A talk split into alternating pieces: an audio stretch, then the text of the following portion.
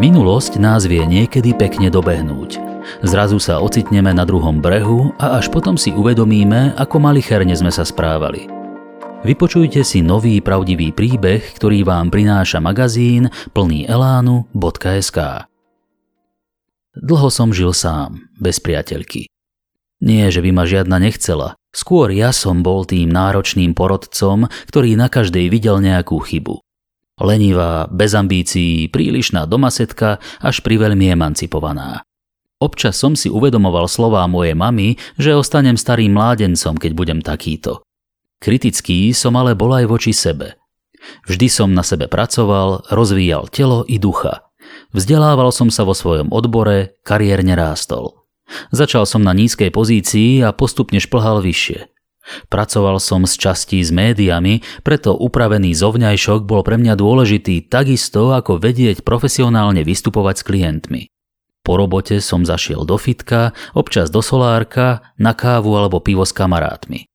Najviac som sa tešil na víkendy. Zvykol som vyraziť si do mesta a pritom som vedel, že domov neodídem sám.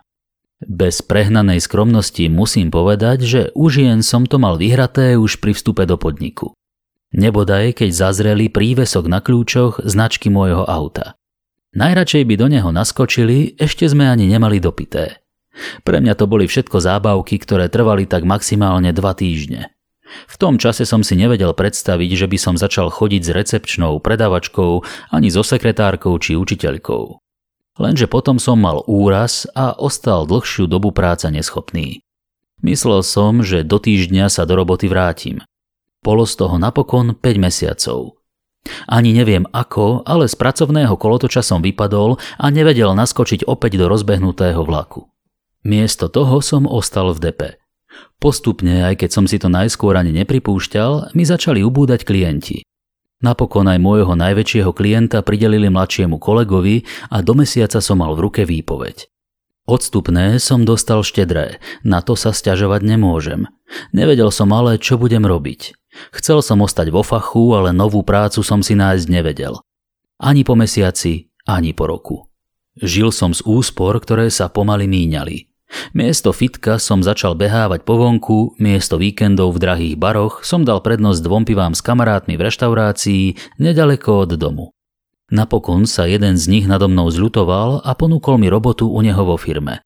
Kolegyňa odchádzala na materskú a potrebovali nového office manažéra. Aj keď pozícia bola nazvaná vznešene, bol som takým dievčaťom pre všetko. Vždy však lepšie, ako si pýtať peniaze od vlastných rodičov na dôchodku. Pomaly som si zvykol na nový životný štýl. Bol som vždy názoru, že nie je hanba padnúť na kolená. Dôležité je znovu sa postaviť. K šťastiu mi chýbala už len nejaká spriaznená duša. Hviezdy mi v tom čase boli naklonené, pretože som sa zoznámil s Monikou. Firma, v ktorej robila, sídlila v tej istej budove ako my. Spoznali sme sa v zamestnaneckej jedálni. Boli to na začiatku len nevidné obedy, neskôr náš vzťah nabral na obrátkach. Kino, večera, zakončené nocou u mňa doma. Monika mi totálne poplietla hlavu. Bol som z nej úplne, ale úplne hotový. Dokonca som sa pristihol pri tom, ako si predstavujem, že ju predstavím rodičom. Asi by sa tiež zbláznili od radosti, lebo by bola prvá. Aj keď vek som na to mal už pred 10 rokmi. Monika však moje nadšenie až tak nezdielala. Začala sa mi, naopak, po 4 mesiacoch vyhýbať. Keď som jej volal, mala kopec roboty, keď som ju pozýval na rande, nemala čas. Cítil som, že niečo nie je v poriadku. Toto jej správanie mi bolo až podozrivo známe z mojich búrlivých čias, keď som však tým odmietajúcim býval ja. Povedal som si, že ju budem denne čakávať po robote, kým mi nepovie, čo je za jej čudným správaním. Alebo skôr kto.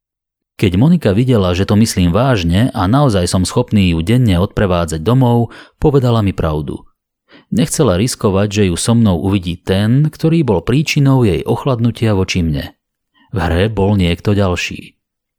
Monika mi naznačila, že je to podnikateľ a má o ňu záujem.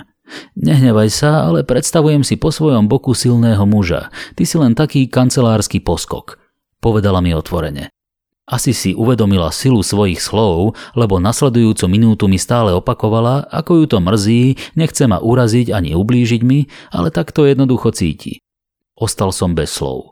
Neveril som, že moja minulosť ma môže takto dobehnúť. Dokonca som chvíľami upodozrieval niektorú zo svojich bývalých, že ma prekliala a toto má byť jej pomsta. Bolo to ale prvýkrát, čo som plakal kvôli žene. Moje slzy Moniku neobmekčili a pripadal som si ešte hlúpejšie ako predtým. Z rozchodu s Monikou som sa musel dlho spamätávať. Chvíľu som si ešte myslel, že ju získam späť. Keď však dala výpoveď a odišla pracovať inám, stratil som s ňou úplne kontakt. Pre mňa to bolo asi aj lepšie. Rýchlejšie som na ňu mohol zabudnúť. V láske som ale zostal veľmi opatrný. Dúfam, že sa mi ešte podarí stretnúť niekoho, kto ma bude mať rád preto, aký som. Nároky už veľké nemám. Sám som zistil, že v živote ide o viac ako drahé auto a tučnú peňaženku. Ak sa vám tento príbeh páčil, nezabudnite nám dať follow na Spotify, 5 hviezdičiek v Apple Podcasts alebo palec hore na YouTube. Ešte viac pútavých príbehov, ale aj receptov, rozhovorov i zaujímavých článkov si prečítate na webe plnyelánu.sk.